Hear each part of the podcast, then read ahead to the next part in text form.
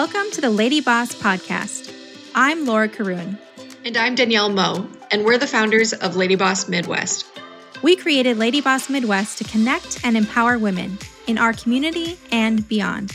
In this podcast, we'll be talking to lady bosses, empowered women confident in their abilities and instinct, boldly leading with heart and integrity. Hey, lady bosses.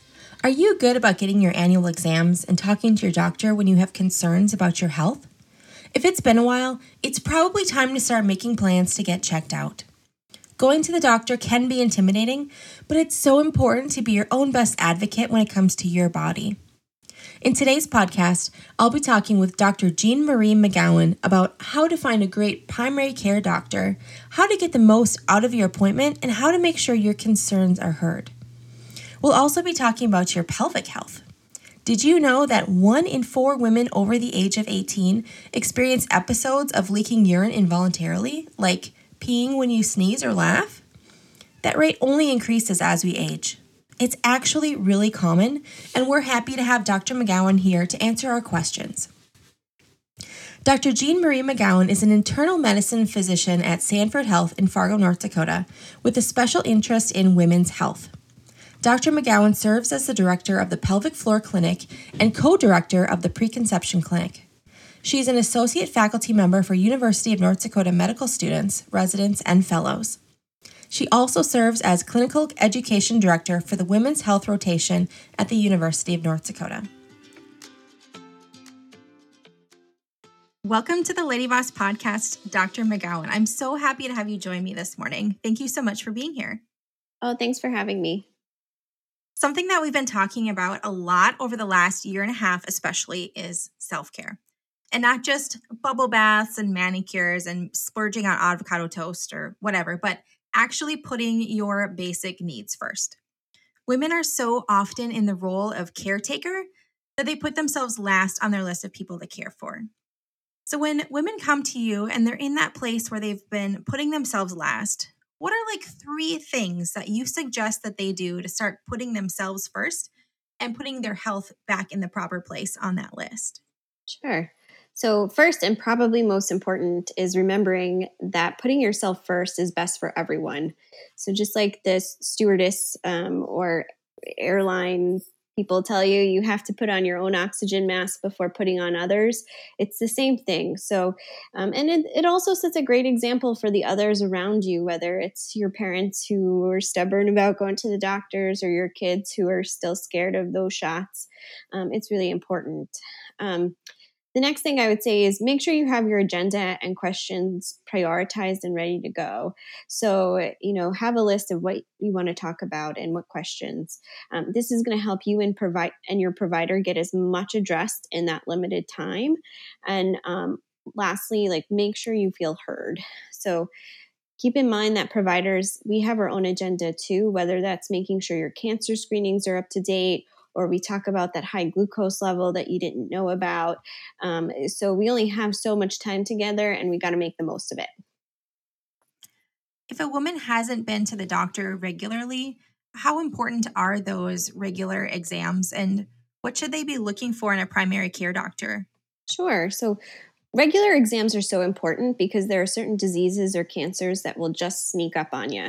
So, high blood pressure, diabetes, cervical cancer, colon cancer, etc., most won't have symptoms until something catastrophic occurs or a late stage cancer or it's it's just too tough to treat.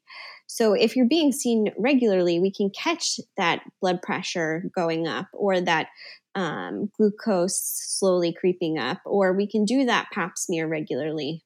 So, regular visits are important as well because cancer screening guidelines are updated quite often. So, most recently, the colon cancer screening guidelines uh, suggested moving the age that we start screening from 50 years old to 45 years old. We're seeing pretty aggressive cancers in that um, younger population. So, if you're not seeing your health provider regularly, you may not be aware of these changes. As far as what kind of provider to look for, you need someone who's going to listen to you, knows what they're talking about, and is up to date on the current literature. So, you may want to look at their board certifications, meaning that they passed all of their exams. Um, it's very easy now to find online reviews from other people about the provider. So you want to look for overwhelmingly positive reviews. One or two negative reviews may be okay, but the overwhelming negatives are a warning. And another great way to find good providers are talking with your trusted and healthy friends, right? You wouldn't ask your friend with the bad haircut who her hairdresser is, right? Mm-hmm. so um, you want to go to, uh, you know, talk with your friends and see who they would trust. Yeah, I think that's great advice. And you know, just talking about going and getting your regular exams, I know that there's so many women that are really afraid of going in and even seeing their gynecologist and getting their regular pap smear or going in and getting a mammogram. And something that I have found to be true for myself, not true for everyone, but mm-hmm. those things are really not that big of a deal. They're not they're not that scary once you get there. Um, they're not painful, and it's something that makes you feel, you know, a sense of like you feel a little bit better when you know, hey, things are going okay, and I got it checked out, rather than being scared and just afraid to go in at all. Right. I think, um, you know, some of those things can be painful for some people too. Like everybody's pain threshold is different. And right. mammograms, man, I did not realize how much they hurt until I had one. So, um, uh, and the pelvic exam is always a bit uncomfortable. So I think what's important to keep in mind, it's like, it's only temporary pain. Um, it's only going to last maybe five minutes, maybe 10 minutes. Um, the colonoscopy, that prep, yeah, it's annoying to clean yourself out. Um, but, you know, to have those results and be good for, um, you know, if you have a good colonoscopy, it's 10 years. If you have, for most people, if you have a good pap smear, it's now good for five, three to five years, you know, so it's a short period of time um, and short period of being uncomfortable for a peace of mind that's going to last you far longer. Right. So I was watching a an episode recently of The Golden Girls, mm-hmm. a throwback, where sure. Dorothy was experiencing this abnormal fatigue and pain, and she could not get her doctors to take her concern seriously. They told her it was just anxiety and maybe she should just like go on a girls' trip or dye her hair or something.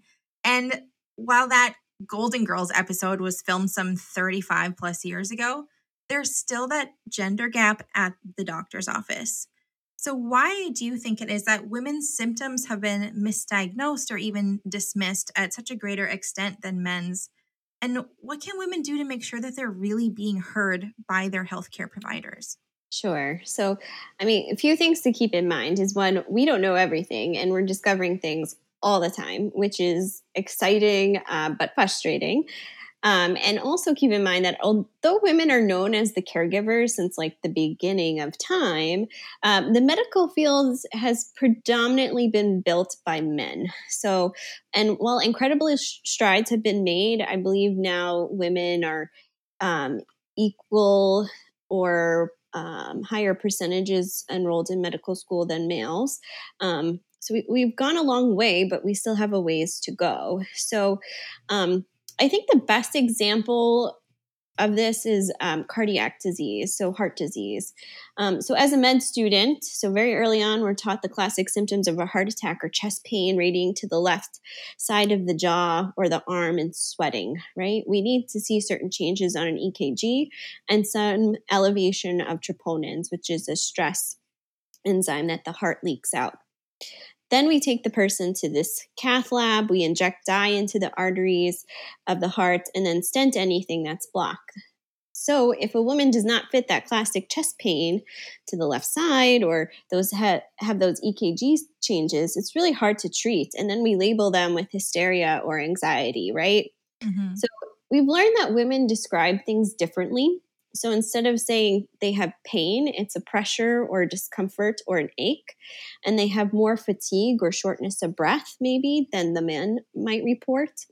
And, uh, you know, another thing too is women were not included in cardiac studies in meaningful numbers until the 1990s. Like, isn't that ridiculous? like, and it wasn't a law until like 2014 that women had to have like very, like, significant representation and, um, gender and sex um, had to be um, factors into research. And I mean, 2014, that was that's definitely within our lifetime. That's crazy, right? So within the last 10 years.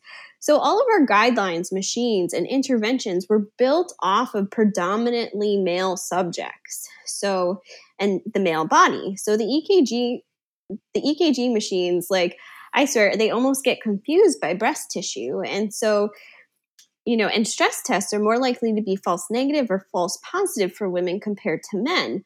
And the lab cutoffs for troponins and other things may also be different. You know, women have a different um, body muscle mass than men generally. So we're learning more and more that women are are are, are different, obviously, um, and how they're different, and how we can translate that into um, a measurable um, uh, a measurable standard so that we can create guidelines to better treat, um, to better diagnose and treat women. So, um, we also learned that women are more likely to have what's called microvascular disease. So that means that the arteries of the heart are smaller. So it's really hard to catch those blockages or use the stents. If we, you know, some of the stents are are too big for these tiny arteries, they'll rip them apart. So women are more likely to have spasms of the arteries too, you know, and so not blockages, they're just spasming. And the spasms are short lived. And if you don't catch them in the moment when they are spasming, the heart can look absolutely normal. So this is really hard to catch. Um, and I know the cardi- the cardiology field is making incredible pushes for better understanding. Um, so you know, there's articles all the time, uh, monthly, like several pages in a lot of their um, organizational um, um, newspapers. Um, so we'll get there. But until then, I think it's just so important that you are an advocate for yourself. If you don't feel well and if you feel like you're being brushed off, like push to be heard, find who's going to hear you, and really listen to what they have to say too. So, um, just you got to be an advocate for yourself. I've definitely felt like, sometimes in my past where my concerns have maybe been brushed off or just not heard. And I've definitely learned that lesson of I have to be my own best advocate mm-hmm. and make sure that I'm heard and realizing that doctors don't know everything and they don't know what I'm feeling inside. So I have to do my best to describe it. And if there's something that is really concerning me, to show how concerned I am mm-hmm. and not just let it go. Um, exactly or get a second opinion if you need to. Maybe, mm-hmm. you know, doctors have different experiences and different views on things. So if one's just not driving with you, then try another one and see if that's maybe a better fit or if they're, you know, better able to understand what you're trying to relay to them. I agree. So we are going to take a quick break and we'll be right back. Save the date, lady bosses. The highly anticipated 2021 Lady Boss Summit is happening Thursday, August 5th. It's one of our favorite days of the year, and we would love to have you join us for more incredible speakers, panels, fresh swag, and always the most timely topics. Visit ladybossmidwest.com for all the details and to get your ticket today. Welcome back to the Lady Boss Podcast. I'm Laura Caroon here with Dr. Jean Marie McGowan. So, Dr. McGowan, you and some of your colleagues from Sanford Health are going to be on our Hot Topics in Women's Health panel at the upcoming Lady Boss Summit, and we are super excited about it.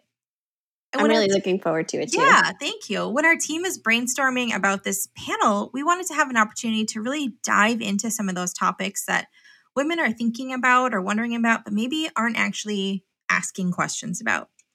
And one of those areas is pelvic health. And to be honest, it's not something that I ever really thought about until after I had my daughter. So tell us a bit about your role as the pelvic floor clinic director at Sanford and some of the types of things that the clinic helps patients with. Sure. So I mean, the pelvic floor is incredibly complicated. We have the bowels right next to the bladder, next to the sex organ, and the womb, right? So we can't fix one problem without addressing the other systems. And these systems are used every single day, multiple times a day. So if something is dysfunctional, it's hard to have normal day to day function. So, um, and each of these systems are split up into different specialties. So it's sometimes hard um, to kind of integrate them in a way that's useful for and practical for patients. So, um, as the director, I work alongside the surgeons in gynecology, urology, um, general surgeon, and a few other specialties to address the pelvic floor concerns before surgery is necessary or when it's not warranted. So we see the woman, talk with her about her issues, do an exam, and set her up with a specially trained physical therapist. There are often times when just changing behaviors or medications and physical therapy can make a huge difference in most symptoms. Even if surgery is needed, these post operative outcomes are much better when we know these um, behaviors and exercises even just knowing that physical therapy can help so much, I think is it's helpful for people to know if they're experiencing issues or you know pain or something to know that it's not just you come in and we're going to tell you you have to go have surgery. Absolutely, yeah.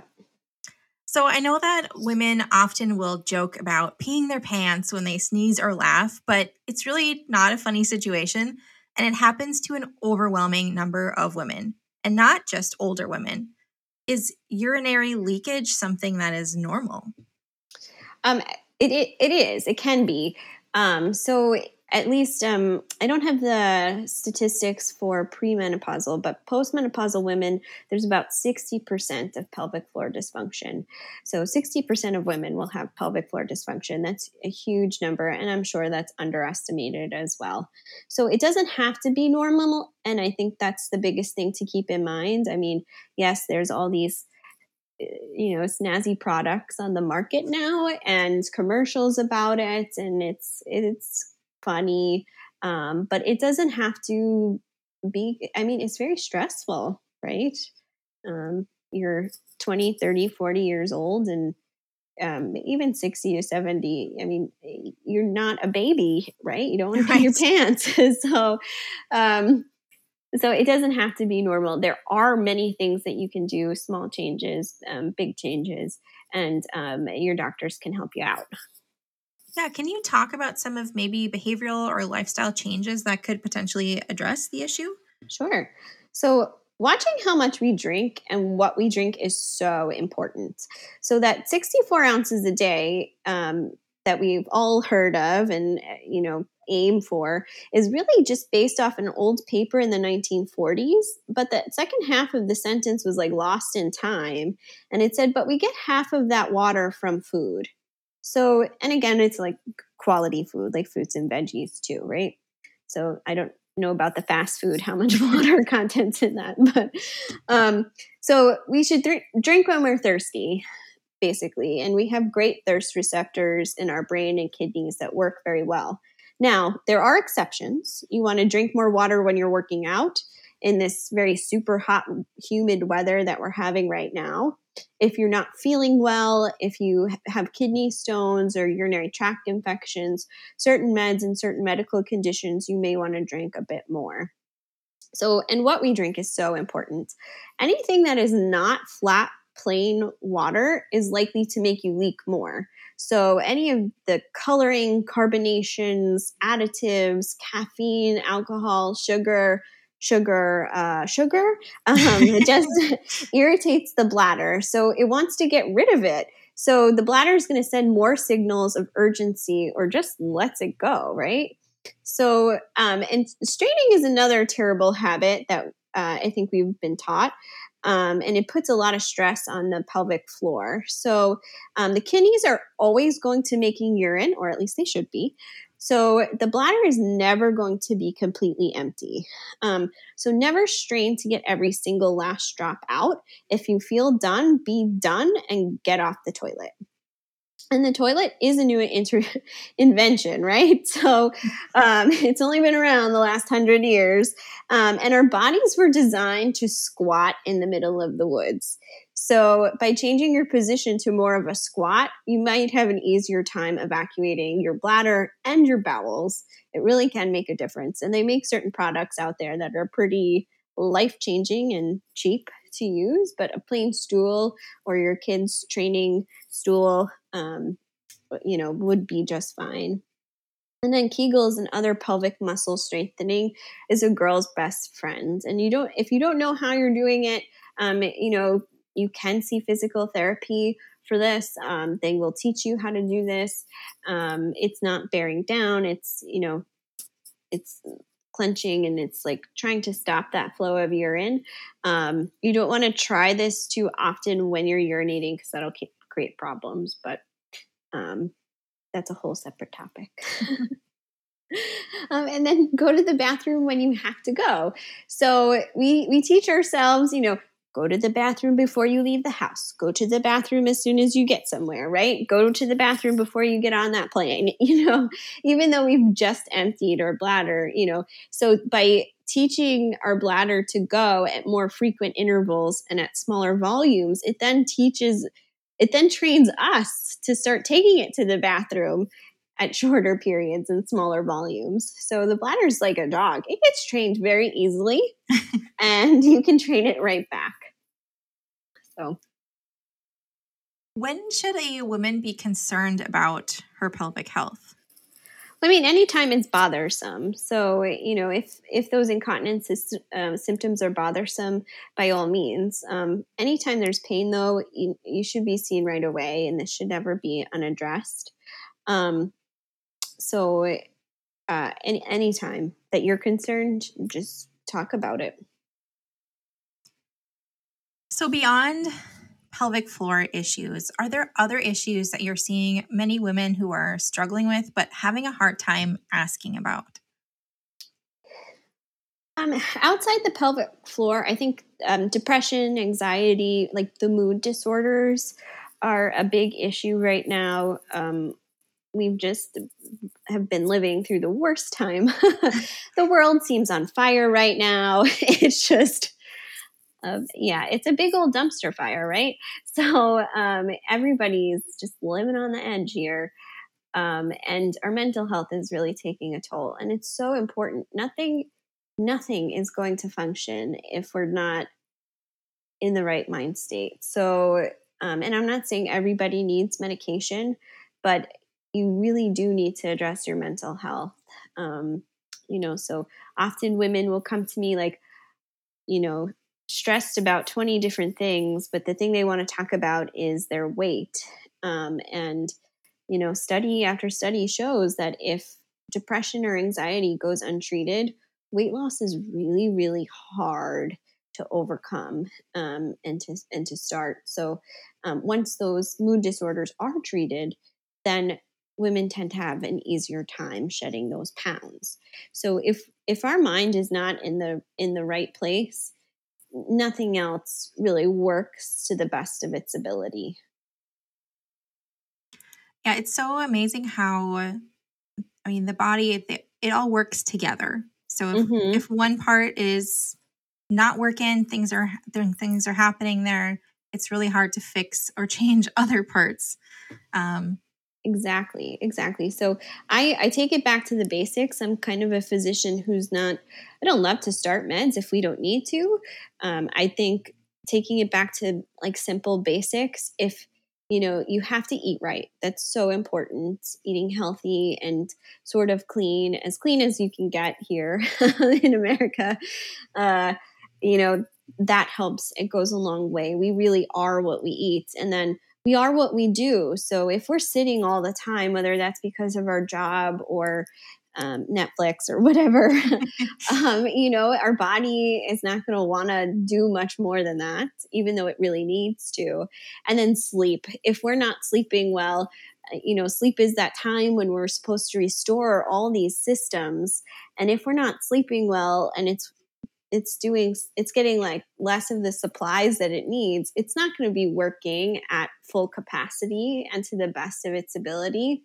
So if if we can't get these three basic things in line right eating activity and sleep if um it's really hard like medication yeah it's going to help but it's only going to get us so far. It still matters what we eat and what we do and how we sleep so, are there things that you recommend to patients for kind of tackling those three things first? Well, you can't make all these changes all at once, right? um, I mean, we're all human. Uh, and I, you know, I don't have that kind of willpower. um, it, if I had a pill for willpower, I'd be a very wealthy woman, and all my medical school school loans would be paid off, right? Um, but you know, we're human, right? And so you know, you pick one small change at a time. So whether you know you eat out, um, let's say ev- every day for lunch you eat out, right? um, because it's fast, it's quick, um, and that's just what um, you've been doing. Well, let's see, maybe your goal is to eat out only twice a week during the the work week, um, and then bring your lunch the other days, or you know, bring a yogurt with some fruit or granola, you know, peanut butter, something like that. Um, so you start small and then you keep building on top of that. You know, I'm gonna go for a 10 minute walk um, a few nights a week. Um, or I'm to, you know, yes, I walk my dog, which is great, but I'm to take it an extra 20, 30 minutes. Or um, I'm going to go to bed within an hour you know every single night this week that's my goal you know so whether it's week small weekly goals or monthly goals something to build towards it does add up all of these little changes will make a difference. It's so frustrating to me seeing how the media, social media, they make it seem like for you to take charge of your health, like you need to do all of these things at one time. And if you're not doing them perfectly, like you're doing it wrong. And if you're not losing weight that's just, you know, melting off, then you're somehow less of a person. But really, it is those small incremental changes. And I think thinking about it, I mean, for me personally, thinking about it in how I'm feeling and ways that I'm making sure that my body is able to do the things that I want to do. It's not about how I look for other people, it's how am I feeling? I want to make sure that my mind is clear and that I can do the activities that I want to do, that I can chase around my kid, um, mm-hmm. um, things like that. And so maybe start, I mean, giving yourself some grace Absolutely. Super helpful. Absolutely. I mean, I um, I enjoy working out. I enjoy running in particular. Um, and I know my body now. I've through the years. If I don't run every four days, I feel slowish and cranky. So if you know, uh, cutting something short, uh, you know, or um, not meeting someone for dinner or something that week just so I can get in my 30 minute run, I know I'll feel much better and be able to work better and be nicer to everyone, you know? Um, and, and I mean, too, it's our jobs are, our lives are busy, right? Especially the women who are listening to your podcast, right? We are, we're, you know, top earners and very motivated women. And, you know, I would love to look like one of those female superheroes, you know, very yes. like toned and strong and everything. But like, I have a full time job that does not allow that kind of workout routine in order to look like that, right? I'm not I'm not being paid millions of dollars to look good on a on a huge movie screen. So uh, it's okay if I'm not, you know, that certain size and that cut and um, you know, it's okay. Well, listening to your body is so important. That's something that I have learned definitely uh, later in life. I mean, I'm in my 30s now, and I've learned to pay attention to those cues and those signals that my body's giving me, or realize that, you know, if I'm if I'm not getting enough water in a certain day, if I'm not getting enough sleep, mm-hmm. this is how I'm going to react. And to know, like, if I don't want to be cranky, I need to eat lunch when I'm supposed to eat lunch and not skip it. Or yes. You know. I'm a hangry individual, so I totally oh, understand. Yeah, me too. Yep. But just knowing those things by yourself and taking the time to listen to those cues is so important. Absolutely. So, why is it so important for people to be open and transparent with their healthcare providers, even if they maybe feel a little embarrassed? Sure. Well, I mean, we're terrible mind readers, right? I wish I had that superpower, but I, I just don't. Um, and, you know, we've been trained to pick up on body language and certain cues, but, you know, it, it can only get us so far. And some of us are better at it than others. So, and we're also, unfortunately, very distracted by that computer and like the electronic medical record, if we're not updating it kind of in real time, um, it's really hard to get out of work and enjoy our life outside of work. Um, so, you know, we're we're kind of like on the computer and trying to look at you as much as possible, but it just, you know, some days I'm better at it than others, you know. So, um, so, and so just like everyone else too, silence is really uncomfortable, right? Everybody like those pauses are really awkward and you just want to fill that that silence, right? Um and in providers we've been taught like to be okay with this and like it's a good thing to just like be silent and let the patient give up that information so that you know they they don't like the discomfort kind of thing and then they'll start talking but um like I said, it, some of us are better at it than others. Some of us, it's like, what type of day are we having? Are we 40 minutes behind? Um, so if you're not speaking up and you're not, um, you know, eh, pushing for yourself to get every, like everything is heard, um, you know, we might not pick up on it. So so, whether they're seeing their gynecologist or seeing a dermatologist, what tips do you have for women to make the most out of their next doctor visit? Sure. So, um, come on time or early with with understanding like yes providers may run behind but it's also it's often because the patient before needed a little bit more tlc or we're trying to call patients or specialists between seeing the next patient um, but if you're that late patient we may need to cut off your visit short. So uh, we don't run behind for the next one. Um, so, you know, come on time or a little bit early. Come with a prioritized list, but expect to get through at least two or three. So remember, we have our agenda too, whether that's updating your chart or talking about cancer screenings or um, going through the medications. So we need to meet somewhere in the middle, and it depends on how much time we have together. Um, if your provider works with an online platform, which many do in this day and age, um, the program may allow you to review your chart beforehand, um, give updates or corrections, and put in those concerns before you get to the appointment. That's been really, really helpful. I've started putting together little notes in my phone so that if, you know something mm-hmm. is bothering me or I'm concerned about, I can type it in there so that when I go to the doctor next, I remember to talk about it because you're right. It's so hard to, you know, once you're there, you're distracted by other things, or maybe you're feeling nervous or you're feeling rushed or what, you know, whatever it is. Right. And you forget. And then you get home and you're going, oh, darn, I was going to ask about this and I didn't. And you feel like you missed your chance.